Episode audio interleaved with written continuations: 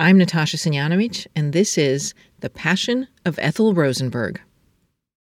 When the FBI arrested my husband Julius and me, they took on two tough Jews, I promise you that. Next week, we're finally going to trial, and we'll be hitting them with everything we've got. At least that's what our lawyer says. I hope he's right, because there's some tough Jews on their side, too. Manny Bloch, lawyer, says the feds have a weak case against us, and he can't imagine a jury convicting us. I guess I have a better imagination than he does. So many things have already gone wrong, not the least of which is my own brother turning Judas on me. If we had to work overtime or on the weekends, which we often did, we weren't paid extra for it. So when an organizer from the Ladies Apparel Shipping Clerks Union came around, you can bet I was at the front of the line to sign up.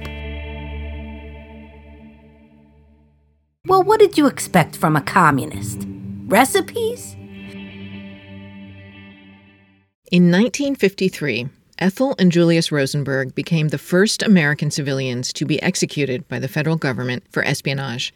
Convicted in 1951 of giving secret atomic bomb technology to the Soviet Union, they spent two years in prison trying to overturn the verdict.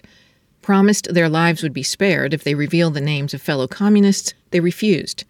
They were executed at Sing Sing Correctional Facility in New York on June 19, 1953, one day after their 14th wedding anniversary.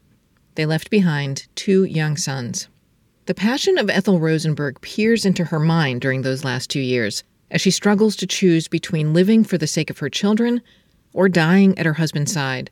Playwright Edward Morris utilizes hundreds of letters that Ethel and Julius exchanged while in prison, in addition to other primary sources and newspaper accounts. The one woman three act play featuring Carrie Pagetta as Ethel premiered in 2017 in Nashville, Tennessee. It is presented here as a three episode podcast. When I get out of here, I'm gonna be the best mother you ever saw. Other moms will be asking me for advice. They'll be writing books about me.